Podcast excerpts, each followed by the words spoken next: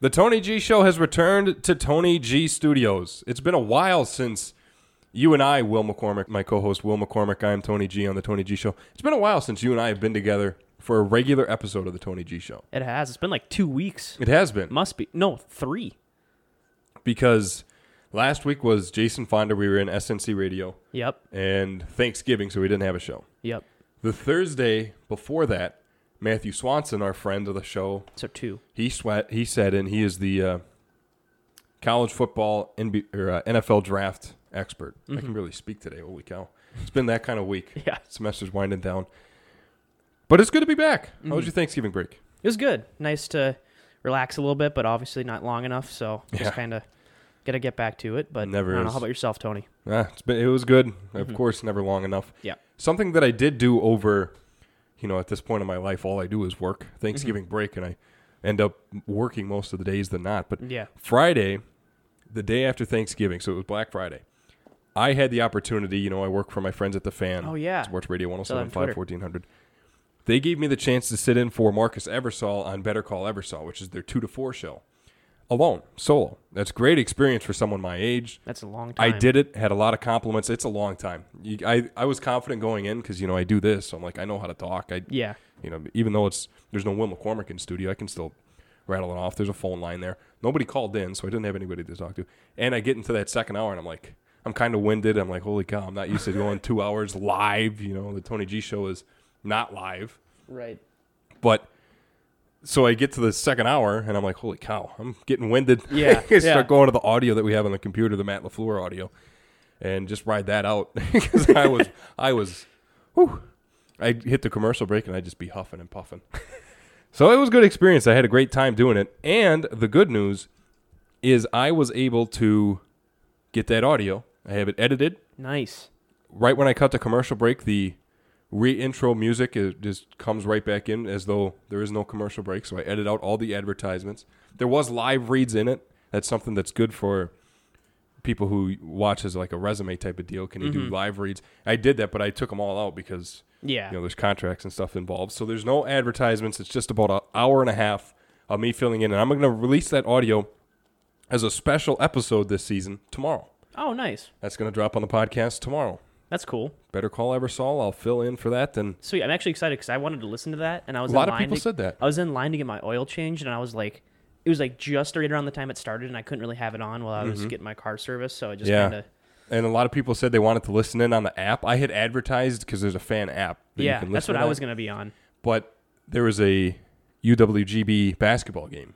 Oh, that was going on the AM side, so you couldn't listen to the Better Call Eversole me sitting in on the AM side or on the app because that's what that's what has streaming priority due to contract Hmm. obligation. So I was only available on FM 1075 live. oh, okay, sweet. So, I you can- know, it is yeah. what it is. It was limited, but that audio I have and it's ready. It's going to get released tomorrow. A lot of people said they wanted to listen to that. I thank everybody. I thanked everybody for giving me that opportunity because that's awesome for a young Yeah, yeah. aspiring Tony G. And I thank everybody for their support. Everyone, I, I even had a, a professor email me and said that they were listening, and That's their father listened because you know they're both based out of this area, and hmm so they were riding around doing stuff Black Friday, and we're listening. So I mean, I, I had a lot of support for it, and I thank everybody for it. That episode will be dropped tomorrow. It's cool that they're letting you use that audio too. It is. Yeah, it is. Yep. Also, over the weekend, you know, Will and I have a plan for our shows. We have a game plan, a show plan that we go through for each episode. I had these game plans done Sunday night, not just for today's show, but Thursday's show as well. there is so much to talk about. It's ridiculous. It is absolutely bonkers. We could do a third show this week. That's how much content there is to cover. Maybe even a fourth if you include all the different sports and everything that's going on. Pittsburgh Peng- Penguins, the NHL team, just got bought by by new owners. oh, didn't yeah, know not that. too many people are listening to that. No. Nine hundred million dollar deal to acquire the Pittsburgh Penguins Pocket from money. the Fenway Group Incorporated, the ownership group that owns Boston Red Sox and teams like that. Hmm. So I don't know if you planned on starting Tony G show listening to hearing about the Pittsburgh Penguins from the NHL, a league that we never talk about on the show, but there we are. I want to preview not just today's show but Thursday's show as well.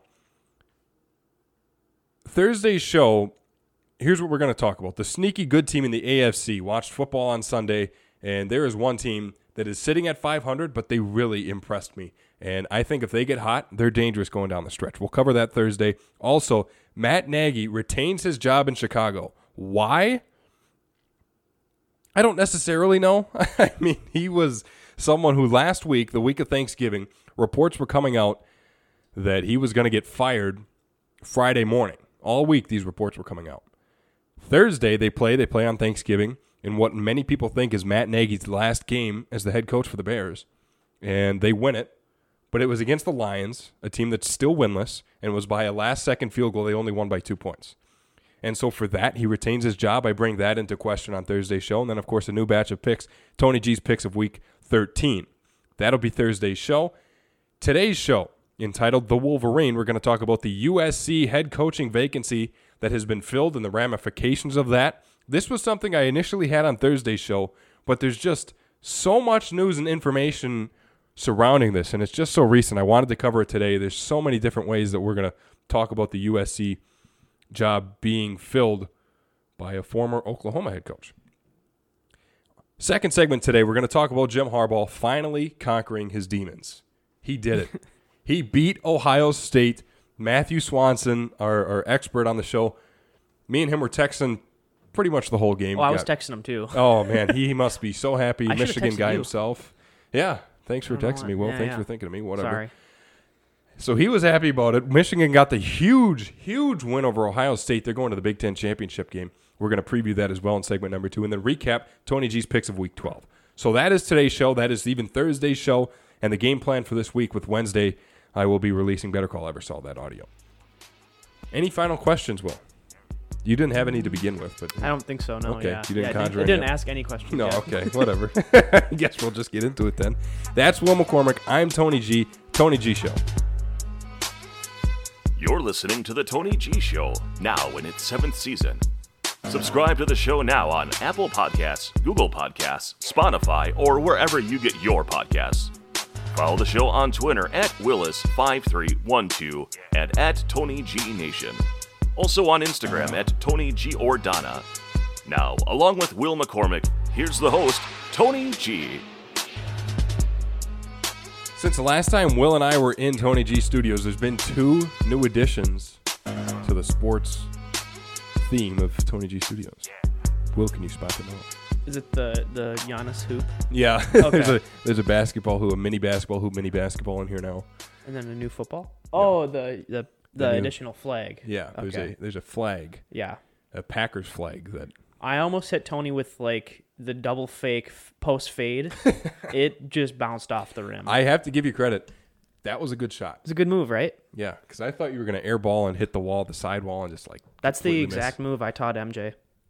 Oh, really? I, I showed him how to master that. oh, Yeah. you are legendary. I know it's it was pretty groundbreaking Mm-hmm. back in its day. Ah, sure. I'm sure it was. Yeah, I'm sure that was all you, Will. I was also, before we get into today's show, I also have to mention that I was telling Will about this story where I was playing with friend of the show, Christian, janitor at Tony G Studios, and Janitor. and absolutely whacked my foot on one of the. It's not the widest space where we have the hoop set up, but there's, it's the best spot for it. So I whacked my foot and fell down. And as I was falling, I was able to call timeout. So I kept possession of the basketball. I didn't lose it, you know, because if you hit the ground and roll or slide, that's a travel. The other team gets it. I called timeout right as I whacked the foot, went to the ground. Timeout, timeout. So in other words, Tony G equals Aaron Rodgers Yeah. in yeah, terms of the much. foot scenario. Yeah. and or just like ability. savviness. Yeah. I mean, like I, I wanted it to be a thirty second, but it had to be a full timeout because I needed the full timeout. To, To, to, footing recover and underneath. wipe the tears off your cheeks. and- yes. Yep. But I mean, I just wanted to say that story because I am a warrior when it comes to mini basketball. yeah. No, I know. Absolutely. Even though I almost drilled that post fade. okay, but almost drilling it isn't. That's that's true. I didn't make it, You did not make it. but I was close. Yeah. Well, close is not 1st Mm-hmm. All right. Segment number one. Want to start here, and as I mentioned in the open, something I had on Thursday's docket to talk about. Had to move it up to today because there's just so much. I, I put together these two dockets because, like I said, there's so much to talk about through the long weekend. And as I was doing research and looking things, more news came out, more news came out, more news. It just stuff kept coming out of mm-hmm. nowhere with this story. So I had to talk about it today. It will lead off the week. Segment number one the USC football program, which has been looking for a new head coach for the last couple of years, found their new head coach, and this move shocked absolutely everyone. The new head coach of the USC Trojans is Lincoln Riley, who is 55 and 10 since 2017 as the head coach of the Oklahoma Sooners football program. He will take over he he did take over in Oklahoma after Bob Stoops retired in 2016. He spent about 15 16 years there did Stoops. And so Riley was only feeding into that legendary coaching regime that Oklahoma had going for them since the late 90s. So he had big shoes to fill, and he absolutely did it. Like I said, 55 and 10, a lot of accolades under his belt, an offensive minded coach, four Big 12 championships in his time in Oklahoma, coach back to back Heisman winners in Baker Mayfield and Kyler Murray as the offensive coordinator, not to mention that he worked with Jalen Hurts as the head coach. So he's had a lot of innovation and a lot of accolades to lay his hat on under his resume. He has a very impressive resume that not too many different coaches have, especially at the college level. So he was absolutely a, for lack of a better word, he was absolutely a sexy pick for a, a coach. Mm-hmm. He was a name that was thrown around when the Packers head coaching job was open. Glad and that ever since out. then, yeah, that's true. And ever since then, his name has been thrown around for pretty much every head coaching opening in popular football. So that's if you haven't heard Lincoln Riley before this, that's more you than anything else because that's a name that should be mentioned on everything. He's an innovative coach. He's a very successful coach. He is an offensive minded coach. Professional teams, there are reports as you know, there's no one source to confirm this, just kind of speculation in sources that popular media media is saying is true. I'm not going to say it's absolutely true, but there are people saying that professional football teams would come watch the Oklahoma Sooners and how they would run their offense, hmm. take notes on it, and adjust moving forward. I don't know that that's necessarily true, but it wouldn't surprise me because that's Right. the type of coach that Lincoln, Lincoln Riley is. Innovative, forward thinking, Successful. successful, not to mention the talent that he's had in his Yeah. offense as well. So this is absolutely one heck of a coach we're talking about. It's not like an overrated coach. This guy's properly rated. Not to mention he's offensively minded, which we like over here. We So, do, yes. The Tony Will and I always talk about that. An offensive minded defense wins you championships, but if you don't have an offensive minded coach to develop a young quarterback, you can't You're build around winning. that. You're It not. just doesn't happen. I mean, look at Vic Fangio, a great defensive coach in Denver. They're floating around 500 because they're beating bad teams and they're Mm-hmm. losing to the good ones. Defensive minded. Look at Robert Saleh. Had a great tenure in San Francisco. Earned his way to a head coaching job in New York. And granted, it's just his first year, but that team is uh, like two and nine. yeah. So it's just not working. We like offensive minded coaches. Not saying defensive minded coaches can't make it work. They certainly have in the past. But just in this age of football, an offensive minded coach goes a long way to building your program or franchise. Now, before moving on to what this move does to USC, I want to elaborate very briefly on this. There's something to be said about how coaches leave when they leave a program. And I'm talking about before a season is done. Because not only has this occurrence happened this season with Lincoln Riley, Brian Kelly is out at Notre Dame. He's going to take the LSU job. Both Notre Dame and Oklahoma still have bowl games to be played. Notre Dame, if Cincinnati loses, is if Alabama loses in their conference championships, Notre Dame would be in the college football playoff, and they would have two games to play They'd have to win them both if they want a national championship. So Notre Dame's still in the running for a national championship, and It's kinda coaches crazy. just kind of up and leave. So yeah, are they like gone? Gone? Are they finishing out the season? Like I Nope. they're done. There are reports for Oklahoma, and I think this has pretty much all but been confirmed. Former head coach, who I mentioned before, Bob Stoops, is going to coach the Sooners in their bowl game. So he's going to come back and coach. That's something that's not uncommon. I remember the, the Badgers would do that. Barry Alvarez would come back and, and coach. I think that was after Bielema left the program for Arkansas, or maybe that was Gary Anderson. I don't exactly remember who he filled in for, one of those mm-hmm. two, before Paul Chryst stepped in for the Badgers football team. But that's not uncommon. Barry Alvarez will step in. He was the AD at the time. So that's not something that's uncommon. But there's still something to be said for leaving a program early. It's not the same thing as when a player commits to a program and then decommits and goes to a different school or comes to a program, decides he doesn't like it, and does whatever he has to do to keep that year of eligibility and go play somewhere else. It's not the same thing because these are young kids who aren't just going for their athletics career, but going for their professional careers, going for a degree in something, and making the decision for going to college and what school to be at for the next four years of your life is an important decision. It's not the same thing as when a coach, when a head coach leaves a program for a different opportunity. That's profession. That's all contract based. That has nothing to do with the commitment of athletes to the program. It's a different commitment for a coach who commits to a program. So it's absolutely a different thing. I don't know if I want to blast coaches for doing that though, because it's what's best for them. But are you telling me? Let me say this.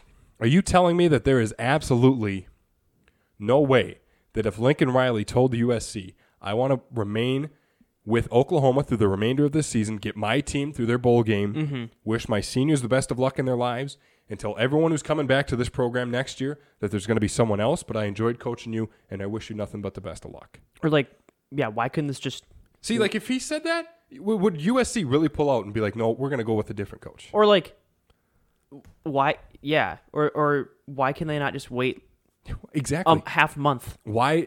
I don't Two understand that either. Like I said, there's something to be said for. Brian Kelly in Notre Dame. His team is still competing, still has an opportunity. Possibly, it's out of their. You know, they don't control their own destiny. Certain teams have to lose for them to get in. Right. But there's still a chance that Notre Dame could compete for a national championship, and the head coach leaves the program for a different job. like is there Like, is that uh, opportunity going to get filled if you really stick around for the next month and coach your team through Right. a playoff? what you know why not sign a letter of intent and then be like all right we'll see you in Exactly. I don't. Couple that's- weeks. That's what athletes do. Yeah. And athletes can still opt out or or whatever the case may be. Like I said, it's different for athletes, but it's the same type of idea. it's essentially the same It's essentially the same. What's the purpose of leaving the program early before the season is done? That as a player would hurt me. I get you have Oh, to yeah. make professional opportunities, what's best for yourself and all that. I understand that. But you can't tell me that you aren't sticking around because that opportunity is going to get filled because you're going to go under that con- that contract can wait. well the season's gonna be over it's not like they're gonna start coaching like next week for the you know Exactly. I don't understand. unless and I'm sure there's something there's some purpose to it, but yeah just on the scope, there's no reason. There's no reason for Lincoln Riley to abandon Oklahoma before their bowl game. No reason for Brian Kelly to leave Notre Dame before their possible national championship run. I mean, what the heck is going to happen? Why? What's the purpose to leaving a program early? I just don't understand that. the only scenario at least that I don't know maybe there's just bad blood but in in the I don't know. you know, you know, maybe he was like, "I'm going to be leaving," and they just forced him out at Oklahoma. And and again, though, that doesn't make much sense. Why the school would do that? Here's the thing: people speculate, and this is something that I buy into as well. Oklahoma's moving from the Big 12 to the SEC, and that is something that reportedly Lincoln Riley was unhappy with. So that's why he wanted to leave, go to a different because he didn't want to play in the SEC, which I get. That's the hardest co- football there. conference in college. I understand that. He'd be average there. P- possibly, I don't know that he would be average there, No, but it's a, it's that's what he's fearing. it's definitely a competitive conference. Yeah. And he, you know, it's just a professional move. I don't want to coach in the SEC. That's going to make me look bad. That's going to make the program look bad. I, why, why would you do that? He disagreed with that move, and I believe in that. But the way he left, though, is what I'm talking about because it just leaves that sour taste in the mouths of everybody from mm-hmm. Oklahoma, from players to faculty, other coaches, even media members. Here's a story that I heard, Will McCormick, and you'll be interested to hear from this one. Dean Blevins, a sportscaster in Oklahoma, he is the host of the Oklahoma University head coach show on Sundays. So what happens is Sundays, Dean Blevins will sit down with the head coach of the Oklahoma program. For years, it was Bob Stoops, and now it's Lincoln Riley, or was Lincoln Riley, on Sunday. So he'd sit down and, interview them for the show. Not uncommon. Coaches do that all the time. Nick Saban does that Yep. down in Tuscaloosa, Tuscaloosa, Tuscaloosa, Tuscaloosa. Tuscaloosa. You're putting me on the spot. I I know how to pronounce myself it. on the spot. I should have just said Alabama and left it there. Whatever. so, Dean, so point of the story, Dean Blevins tweeted out that, and I quote, for the first time in 25 years, of taping the Oklahoma University head coach show on Sundays, I was told at showtime that Lincoln Riley would be three to four hours late. Now, a complete no show confirming he's USC bound. Close quote. I understand that if Lincoln Riley's in USC and he's he has some meeting to attend and he can't make it, and I understand that you know something might come up where you aren't, but something tells me with this situation that he was going to USC and he was packing his bags at Oklahoma and he was out the door before anyone could ever even blink. This show was scripted to go on with Dean Blevins. He was fully under the impression that Lincoln Riley would be there to record a show. Mm-hmm. And for the first time in 25 years in the career of Dean Blevins doing this show, a coach did not show up. If I were Blevins and somebody told me I'm going to be three to four hours late, I'd say forget it. I, don't, I don't have three Yeah. to four hours of flexibility in my schedule, but that's just Especially on a Sunday, I want to watch some football, man. yeah. Give me home. I want to relax a little bit. So it definitely left a, a bad taste in the mouth of Dean Blevins. And he continued by saying, and I quote, Sooners have been askew from early on in Baylor week, disastrous towards recruiting, commits, SEC, close quote. So he's obviously saying that this has some impact. The way he left was not the best way to do things, hmm. was not the best way to go about this. So, like I said, there's an effect on players, coaches, media, even the program as a whole. There is an entire ripple effect that is shocked through the entire organization, the entire program, when a coach leaves like this. Notre Dame's probably going through the exact same thing. Th- yeah, I mean the recruiting side of things that's huge. You know, like you go to a, you go to a team with a successful coach that is going to push your career to the next level, and if they just leave, Yeah. that's Oklahoma could be hurting. Same with Notre Dame; they could be hurting these next couple years. Well, how many people commit to Oklahoma because they're going to play with Lincoln Riley? That's what I mean. Before we continue with the head coach thing, and we're still going to talk about the impact on the USC, I've kind of put that off, and Yeah. we'll get to that in a couple minutes. But Spencer Rattler, the quarterback who was benched for Caleb Williams in Oklahoma around the halfway point or a little before the halfway point of the season for the Sooners, is entering the transfer portal. There's perspective out here from who tweeted that? ESPN's Dan Orlovsky that said he thinks Caleb Williams is going to transfer to USC to play for Lincoln Riley. Hmm. So what's going to happen at Oklahoma? I like that perspective. I think Caleb Williams probably will transfer to USC to play under Riley. I like that. But what's going to ha- happen to Oklahoma? They have two starting quarterbacks that are talented. Both have flaws. Rattler has more flaws than Williams does, you could argue. But both talented quarterbacks who are poised for careers in the NFL, possibly, potentially one day. And now you're left with no quarterbacks and no head coach. So what happened to the Oklahoma Sooners? I understand that it's business and you have to make the move which is best for yourself and your family. And he has a family, he's married, he has children. So I get you have to do what's best for you. But really, in this manner, to just leave Oklahoma, the program that has made you who you are for the last couple of years in the dust, a program that hangs their hat on legendary coaches for since the late 90s. I mean, for every year this century, they have had great coaches to hang their hat on from Bob Stoops to Lincoln Riley. And now you just up and leave them like they were nothing to you. Up and leave these players who bought into your season. I mean, these are guys who came to this program and were under the impression that you were going to take them to a bowl game and they were going to have a successful season and successful careers after Oklahoma, and you up and leave them. Something about that just rubs me the wrong way. I'm sorry it does. I get it's business. But you can't tell me that there's no, but you can't tell me that there's no other way to go about leaving a program. So with this, I want to transition. So with this, I want to transition to USC and what what this means for that Trojan football program, a, a program that for years and years has had football glory, and for the last couple of years has not been so glorious. and so they've been looking for a coach for a couple of years left. Really, ever since Steve Sarkisian left in 2015, uh, Clay Helton took over, kind of ran the program. He's out now. Donte Williams was the interim head coach, and so that's when this head coach search really took off. Is when Clay Helton uh, was let go from the program earlier this year, and Donte Williams took over. So they can finally start recruiting and rebuilding this program over 100 years of history. Their first year was 1922. So they are at about 100 seasons. Next year is going to be like 101, 100 or so. So they have a lot of history. They're in the Pac 12 conference. They can finally compete with teams that are really good in that conference. Oregon, who is good every year.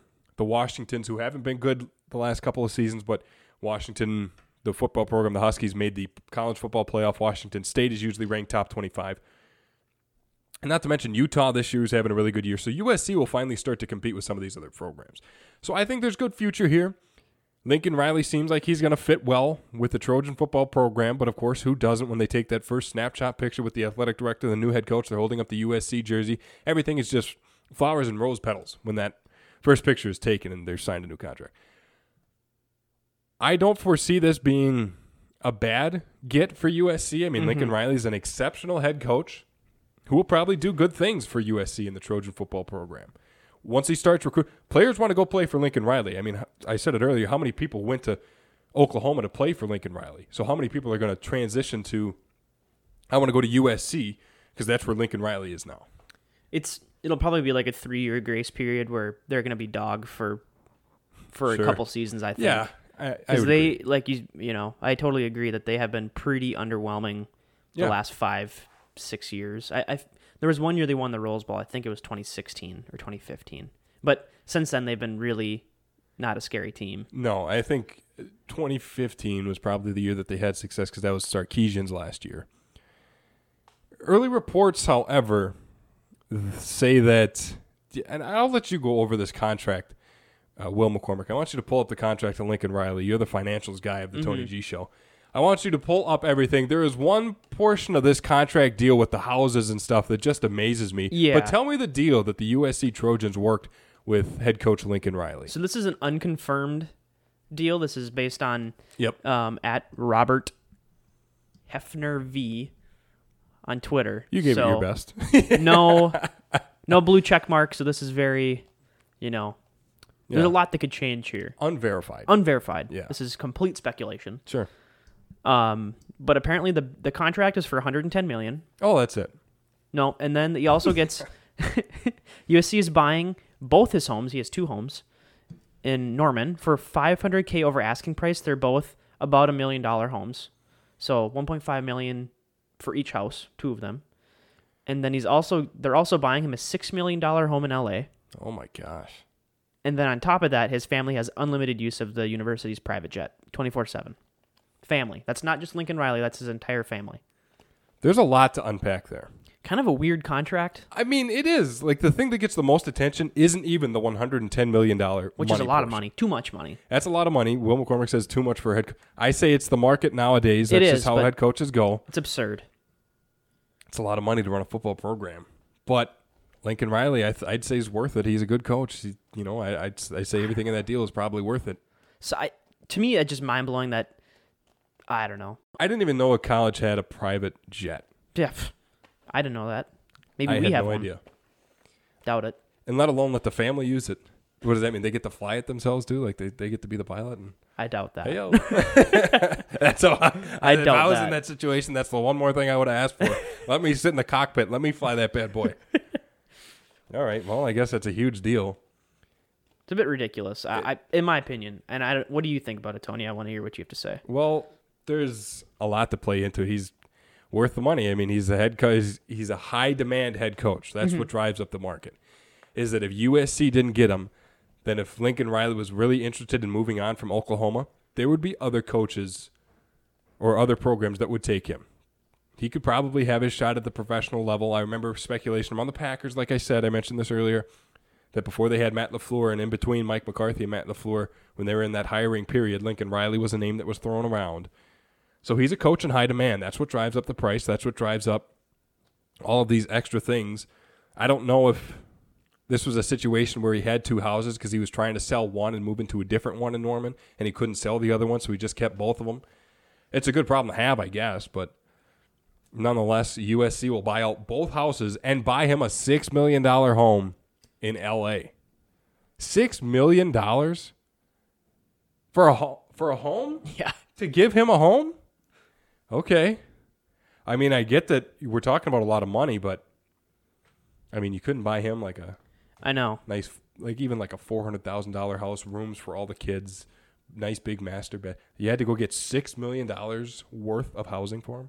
That's a lot of money. Mm-hmm. That's a lot of money. That Like- could pay off my college tuition multiple times over. Just what it is. to, just for perspective on how crazy this deal is, and I understand that this isn't an apples for apples comparison, but just this season, for this one season, Matt Lafleur is getting five million dollars. Yeah. Not yeah, five million. That's less than the home USC bought Lincoln Riley. That's I- amazing. And I understand there's you know a lot more than just this is that's five million for one season, which is a lot of money. Don't get me wrong, but in comparison, that's pretty crazy. And I understand that you know I don't know what uh, I don't off the top of my head what the, how long uh, Lincoln Riley's contract was for, but that's That's the market these days. Yeah, A head coach goes for 10 million a year or so. crazy. Not an apples for apples comparison, but just for perspective. Well, So, and I know he's not the head coach anymore, but when Jon Gruden signed with the Raiders, that was a 10-year, 100 million dollar deal. yeah, That's the price for coaches is 5 I to guess. 10 millions, probably Yeah. probably more than that per year, especially at the college level. Colleges want to win. There's a lot of money in winning a national championship for a football program. Mhm. a lot more than just a trophy. Yeah, oh yeah, a lot of money involved. So they want to win. Absolutely, they want to win. We will move on from that. Before we move on to John Harbaugh, I want to talk about very quickly what's going to happen at Oklahoma. Who's Jim. going to fill that position? Early reports from ESPN's Adam Schefter say Cliff Kingsbury is interested in the Arizona, or excuse me, in the Oklahoma job from the Arizona Cardinals. Hmm. And he didn't deny it. I listened to something last night doing some research because Tony G does his homework, where I looked at a video of Cliff Kingsbury being interviewed, and someone asked him, "Why won't you come out and confirm and squash these reports that you're interested in the Oklahoma job? Why don't you come out and just smash them?" And he didn't do it. In response, he still did not do it. That's so weird. And I get it; it's a tough place. What are you going to say? Yeah, I'm- thinking about leaving my Arizona Cardinals that are in the middle of their season, very successful season, one seed in the NFC season for an Oklahoma job. What are you going to say? No, absolutely not. There's no chance because then you flat out lie when you're the head coach in a half in six months. Well, and I think it's a different scenario if the Cardinals were a losing record. Oh yeah, he'd be out of there. He wouldn't Yeah, care. I would So it's very possible he is leaving. He just won't be saying anything because they're winning, and he's he won't leave during the middle of a season. I don't find that he's the former uh, Texas Tech head coach. He coached at USC as the offensive coordinator too, just to tie in some facts about this story. But Cliff Kingsbury, did you see on the uh, 2020 draft? You know when they did it all from home because of COVID. You see his house. Mm-mm. I mean, the, the the picture of him watching his TV in his living room, the the turf football field outside with the fireplace right in the middle of it, and then the nice pool and the nice view, and it, mm-hmm. it was just like a million dollar house. Oh yeah, yeah, yeah. You you know what I'm talking Yep. about. He wants to move from that to Oklahoma. He wants to move from his nice house in Arizona, warm, probably Phoenix area, to Oklahoma. And I'm not bashing Oklahoma, but it's not Phoenix, Arizona. Man, Arizona gets hot in the summer. It does. Maybe that's why. Smoking hot. he can afford air conditioning though. surface surface of the sun hot, Tony. It's hot. He's got an AC guy. That's true. He probably can afford AC. I would. I can't imagine he has that house and didn't have AC. Imagine and that, was that. another portion of that picture. The fire was blazing in that fire pit mm-hmm. in the middle of that turf football field that he has outside. Yeah. and it was April. It was about 115 degrees outside, and he's blaring a fireplace. If I had to guess, it would be a gas fireplace. That's purely for aesthetic. If I had to guess. oh, I would probably agree. I don't know. It was still blazing. It still gets hot. Oh yeah. It's. I mean, it's still the middle of the desert, and he's got a fire blazing. Whatever. But so you, the point here is he's going to leave that and his Arizona Cardinal. I mean, this is something that head coaches love having is this job to go to the professional ranks. Urban Meyer is doing it at Jacksonville. It's not working out, but he wanted that opportunity. And now Cliff Kingsbury is someone who wanted that opportunity, got it, and now he's going to shy away from it and go back to the college Especially ranks. after- I just don't see that Yeah. happening. Especially after succeeding like this. Yeah, they're having a great year. Maybe he wants to see how the year is going to play out. I don't Yeah. know. We are letting this segment run long, but it's it's a good segment. There's so much to unpack here, and we might even come back to it because news just continues to come out about it. But I do want to segue now at this portion of the podcast to talk about Jim Harbaugh. He finally conquered his demons. Jim. You say Jim? Yeah. You said John before. and I tried to. Oh, really? Yeah, it's okay. Okay. I kind of Jim- like I like mumbled it a little bit behind you, so hopefully people picked up on it. whatever. If they didn't, you know, Tony G Nation is is uh is keen like that, I suppose. Yeah. Jim Harbaugh conquered his demons. He finally beat Ohio State 42-27. They got the win on Saturday. The knock on Jim Harbaugh, and this is something I did a lot of publicly on the show, I always bash Jim Harbaugh because he was 0 5 versus Ohio State before this game. He was 2 and 13 versus top 10 teams before Saturday occurred. He didn't have that impressive of a resume against successful teams. You know, he can come in and, and beat, he can come into the Big Ten and beat Illinois. He can beat Maryland. He can beat Rutgers. But then when he finally gets matched up against Michigan State, which is another team he struggled against, a rivalry game that Michigan wants to win, Ohio State gets matched up against these big dogs, he doesn't win these games. And so finally, Saturday, he won it in a physical, tense game. There was a pile up. I don't want to say a pile up, but there was a scuffle. I don't want to even say mm-hmm. a scuffle. More, more was players some- just chirping. There was chippiness. Okay. There were some helmets ripped off heads. Yeah, there were that's some, true. In the game, in the in the tunnel at halftime, they were going at it and kind Love of that. bickering back and forth on their way to the tunnel because there's the same tunnel at the big house in Michigan. So I, I'm assuming, are you arguing here basically that Jim Harbaugh now kind of has this? Because he's a good coach. There's no doubt about that. But do you feel like this win kind of solidifies him as like an elite coach? Is that where you're kind of going with this, or like no, what? I wouldn't say elite, but he finally did it. You know, he's finally shown that he can be. There was a lot of talk coming into this year that Michigan would probably think about moving on from Jim Harbaugh because he's a player or a coach that gets that team to be a competitive level, constantly a top 25, top 10 team, but can't win the big game. Sort of like the same thing with James Franklin and Penn State. They always have that one slip up game that costs them a chance at a national championship. And so the table is finally being made here. If they win the Big Ten championship game, which we will preview at the back end of this segment, they're going to be in the college football playoff and have a chance to play for a national championship. So we'll talk about that. We'll preview that coming forward. But I don't say I don't want to say he's an elite head coach, Yeah. But he's finally did it. He's finally shown that he can beat these teams in these big games and, and get his team set up for a national championship run. All that talk has been quivered out. It's no longer there because he's proven he can do it. That, that's at least this case for this scenario or for this uh, for this season. Yeah, One and five is still not impressive. exactly. That's It- true. he's got a long ways to go to be like, a, a, you know, a respectable opponent to Ohio State because at Yeah. this point, he's won twenty percent of the matchups, i.e., one and five. Well, good math there. Well, he's three and thirteen now versus top ten teams. That's a terrible season in the NFL. Yeah, you go not three and thirteen, and granted, there's another game tacked on this year, seventeen games instead of sixteen. But three and thirteen, it's not impressive. So I don't mean to be like a pessimist with. Well, it's just pointing out. It's just pointing out the truth, though. Yeah, there's a lot. There's a lot of, you know, proving that he has to do in his upcoming seasons. But this was a huge win, and I was rooting for Michigan. I really, I'm not a huge Ohio State fan. I don't mean to Oh. throw my bias into this discussion, but it's nice it- to see Ohio State go down. yeah, it's fun to watch a different team win for once. Yeah. So And Michigan did it in big fashion too. Yeah. Hassan Haskins, their running back, 169 yards on 28 carries, averaged six yards per carry. Oh, not to mention he had five rushing touchdowns in that game too. Had an outstanding game. The offensive line played great, getting Haskins those numbers. The defense played great, sacked uh, C.J. Stroud four times. Three of them were Aidan Hutchinson, who, by the way, now leads Michigan history, all Wolverines, for sacks in a season at 13, and they still have games to be played. Cade McNamara, the quarterback, played out of his mind after the game. Uh, Jim Harbaugh was congratulated by Michigan basketball coach Juwan Howard after the game, like on the field. Yeah, That was a nice embrace, something cool to see. It was like everybody in Michigan came together and celebrated this win over Ohio State. We finally did it. We finally conquered this demon. Finally beat this team, and we have a chance to play for national championship. who's their backup quarterback? Is his last name McCarthy?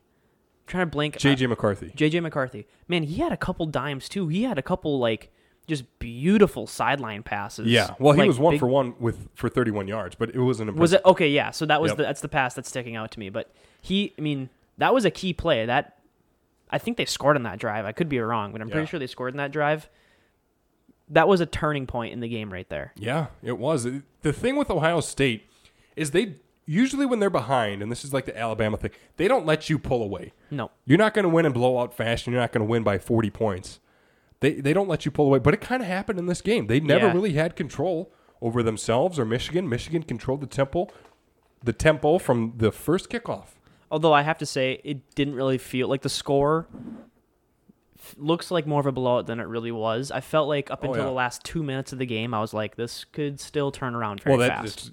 you know, it's like I said. Usually that's how it is. Ohio State Yeah. doesn't let you pull away. They don't. They don't concede the game. that never really happened. So that's a good point. Mm-hmm. And I have this point in my note sheet here that says if nothing else comes from this season, Harbaugh knows he can do it. Michigan knows that Harbaugh can do it. They finally have confidence that, you know, this isn't an automatic loss when they see Ohio State on the schedule, which they do a lot of. I mean, it's rivalry. It's rivalry weekend, so they mm-hmm. will see them every year. Like I said, there was talk around the season beginning about him not staying around because he can't win these big games. Not an impressive record in, in top 10 games matchups, but he finally knows he can do it. And, and I, I point out that I had this in my note sheet because I said if nothing else comes from this season, this is at least something to hang your head on. But I want to work against that point now. Because, yeah, if nothing else comes from this season, you know you can do it, but do you really want nothing else to come from this season? Right. Ohio State is out. You beat them. You're not going to see them in a college football playoff. They're not going to be in a Big Ten championship game. Granted, both of these teams are both from the East, so that wouldn't happen anyways. So Ohio State's out of the way. You don't get to run into Wisconsin, a team that you did beat, so you probably would have had a good chance against them in a Big Ten championship game. They blew it. Now it's going to be Iowa, the Hawkeyes, that you get in a Big Ten championship game. You win this game, which you probably should after beating Ohio Should. State. You're into a college football playoff. You're two wins away from a national championship. If nothing else comes from this season, then it would be a They failure because it is flopped. it is right in your hands. Yeah. At this point, it's served to you on a silver platter. You have to take it and run with it. You're very right. If they lose the Big Ten championship and don't make the oh, playoffs, Oh, that's all. Them. talk about one of the biggest flops. I mean, just coming on off such a high after beating Ohio State. I mean, they they pretty much probably feel untouchable right now. Yeah. and they really have to make sure they do not play too far. You know, just they just don't play arrogant. They play smart football that Yeah. they can do. They can play really, really tight, organized football. But if they kind of play to this with this like arrogance about their game, Iowa's no joke. You do not mess around with that football That's true. organization. You It's really Big don't. Ten football. And the thing that I think will help Michigan in this Big Ten championship game that helped them against Ohio State is they played clean, they played methodical. I mean, they were a very they controlled the tempo from the very get go. A couple stats that I want to point out, team stats. Penalties, Michigan was just two of twenty yards. Ohio State was ten of sixty six. That's huge. Michigan was five and eight on third down conversions. Ohio State eight of eighteen. Wow. Average rush yards per carry. Michigan seven seven point two yards per carry. Ohio State only two point one. So you That's do the crazy. same type of deal to uh, Iowa. Slow them down, control the tempo, just run the football, have your offensive line play well, and be clean with it. You got a very good chance at winning this. And that's what I'm. That's it. just to my point. But when they play very well organized, methodical football Yeah. like that, Yep, that's what they're capable of. One hundred percent agree. And I have a question before because I know you- this is not the direction you're going, but I want to ask you this. Yeah, Do you feel, and this might be kind of like a loaded, not a loaded question, but just an obvious answer, but what does this mean for recruiting down the down the Oh, line for. Michigan? Because you think about, you know, as if I were a player choosing between Ohio State and Michigan, you look at Ohio State, they've beaten them the last five times. You know, you're gonna basically choosing between winning and losing that game. yeah. I know, obviously, that Well, that's you- not that's not usually a key factor that people decide. But Well, hey, I I'm going to go to completely get what Ohio you're saying. State and be a winner. Yeah, most people are probably going to lean towards Ohio State just because it's Ohio State. Yeah, right, right. But I get what you're saying. If you're thinking about playing between Michigan and Michigan State, Yeah, this might get you to play for Michigan because you know Harbaugh just extended his life in Michigan, right? There's talk Mm-hmm. about him being out now. He's just extended. You know, it hasn't been literal contract extension. That's not what I'm talking about. But he has extended his livelihood in Michigan now. People aren't going to be coming for his head because he finally won this game. So you know he's going to be there. You know that this is a Michigan team that can, when they play well, when they play good, and if you get everybody on the same page team wise and you play a good game, you have a chance to play for a national championship. So this does this is completely helping out the Michigan program in terms of recruiting. recruiting and yeah, I mean, I this could be huge for them going down the road. Because now that you've beaten Ohio State, you've shown that you can play in a Big Ten championship game. Like it could be a recruiting cl- class for them coming up. We'll have to see how it pans out, but You could win the conference. you could see something big. We will have to see how that pans out. Uh, just a brief mention of the Big Ten championship game. I predict Michigan's going to win 34 18. Iowa's ranked number 15. Michigan's now ranked number two. I think Michigan's starting to see that their opportunity for a college football playoff is coming to fruition. Like I said, it's being handed right to them now that they beat Ohio State. They they control their destiny. I think they're determined and they're hungry. Iowa lost to Michigan State in the 2015 Big Ten championship game, 16 to 13. That was, like I said, 2015, a couple of years ago. So they're the only team with Big Ten championship experience in the last decade or so against Michigan or Iowa. So I think Michigan will get the win. However, 34-18. I think they're going to play another clean game and get the win. The one team I want to mention, though, sad that I have to, is Wisconsin threw away their shot at finally playing a team they can beat in the Big Ten championship. I mean, even when they didn't play Ohio State, the years they ran into Michigan State, those were games they could probably win. The Russell Wilson years, and they didn't. Michigan State was a good team. I say this knowing, I, I want to make that clear, that I fully understand that Michigan beat Wisconsin. Mm-hmm. Pretty, Pre- yeah, uh, 38 17, I think was the Yeah. final score there. Definite victory. Yeah, of course. But if Wisconsin wins this Axe game, which I can't believe they blew and lost, and get to a Big Ten championship game, play Michigan, I like their chances. It's finally you finally get to run into somebody who's not Ohio State in the Big Ten championship game. Yeah. and you completely whiff, you blow it. And that's, I mean, just to your point, like Michigan's a good team, but if they don't play their methodical football that they can play, then they're beatable. And that's exactly how I feel about Wisconsin. Is they had a chance here. They really did. Michigan beat Ohio State. Wisconsin beat, or excuse me, Minnesota beat Wisconsin. It's rivalry week. That type of stuff happens. How about Auburn, Alabama? Yeah. Four overtimes. 24 22 was the final score. Alabama beat Auburn. Auburn almost got the win. That's the part I love about the Iron Bowl, and this is coming out of left field kind of, but I just want to wrap up this segment talking about rivalry week because you never know who's going to get the win. The Iron Bowl is my favorite game to watch every year because you never know. One of these teams, like like this year, Auburn could be like 500, barely fighting for a chance to be bowl eligible at six wins, and Auburn or Alabama, you know, it's happened on both sides where they could be the other side, undefeated, number one, mm-hmm. number two in the country, and it's just a, I mean, it is Yeah. just a battle, and that's why I love this. It's the Iron Bowl. This is everything down to these people down south, Auburn and Alabama fans. It's college football, man. How do you not love it? It's wrapping up already. It seems like it went quick. You don't love it if you're a Badgers fan.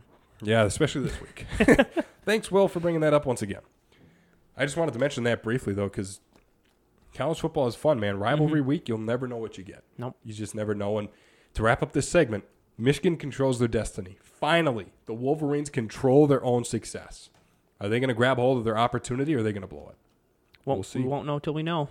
Only time will tell. This has been a long Tony G show, longer than I think we've run in the past, but mm-hmm.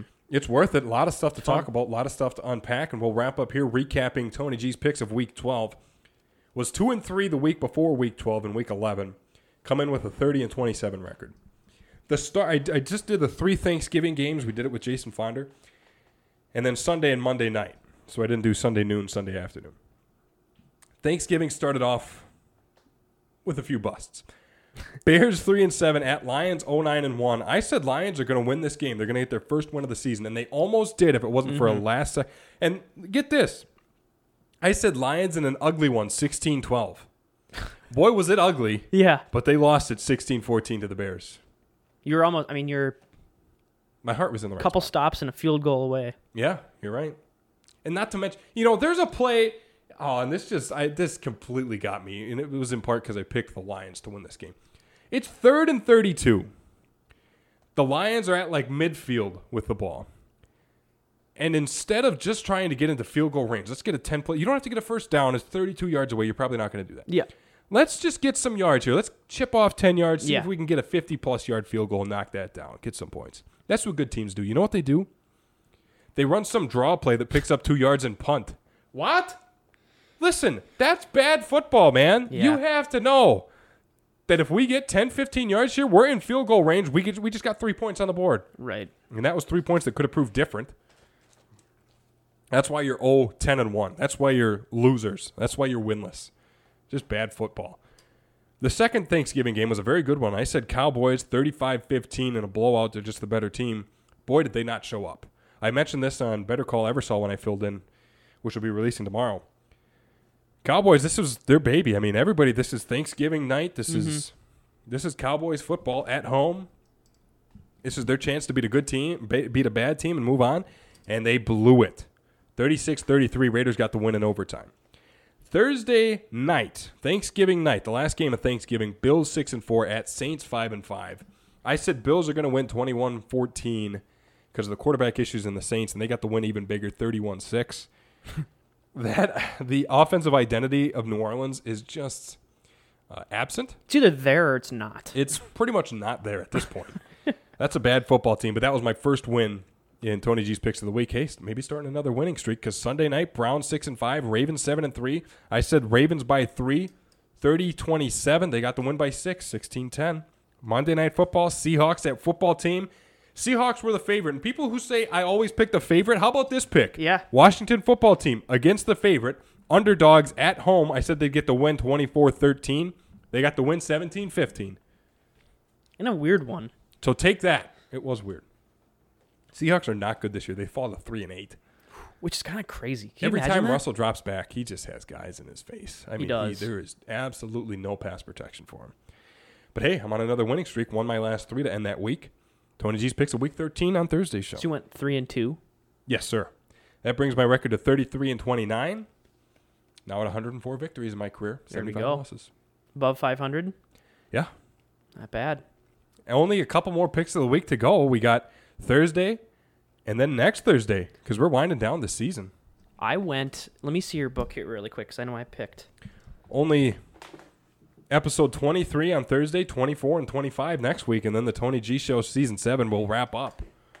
Will McCormick laughing? What do you think? Oh, I went. I went three and two as well. Okay, nice. I, I know I picked all left, like all the teams listed on the left side of your notebook.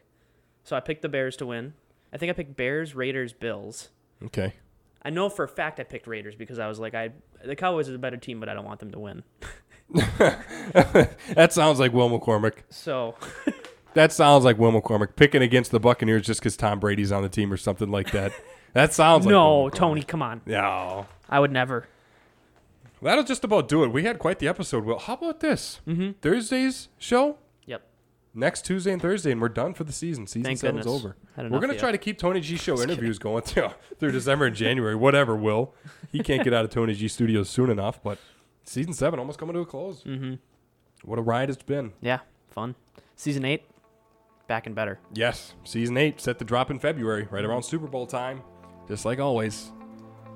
That'll Yeah. just about do it for this episode. We'll see you Thursday, huh? Yeah, Don't forget, good. Better Call Eversole episode coming out tomorrow.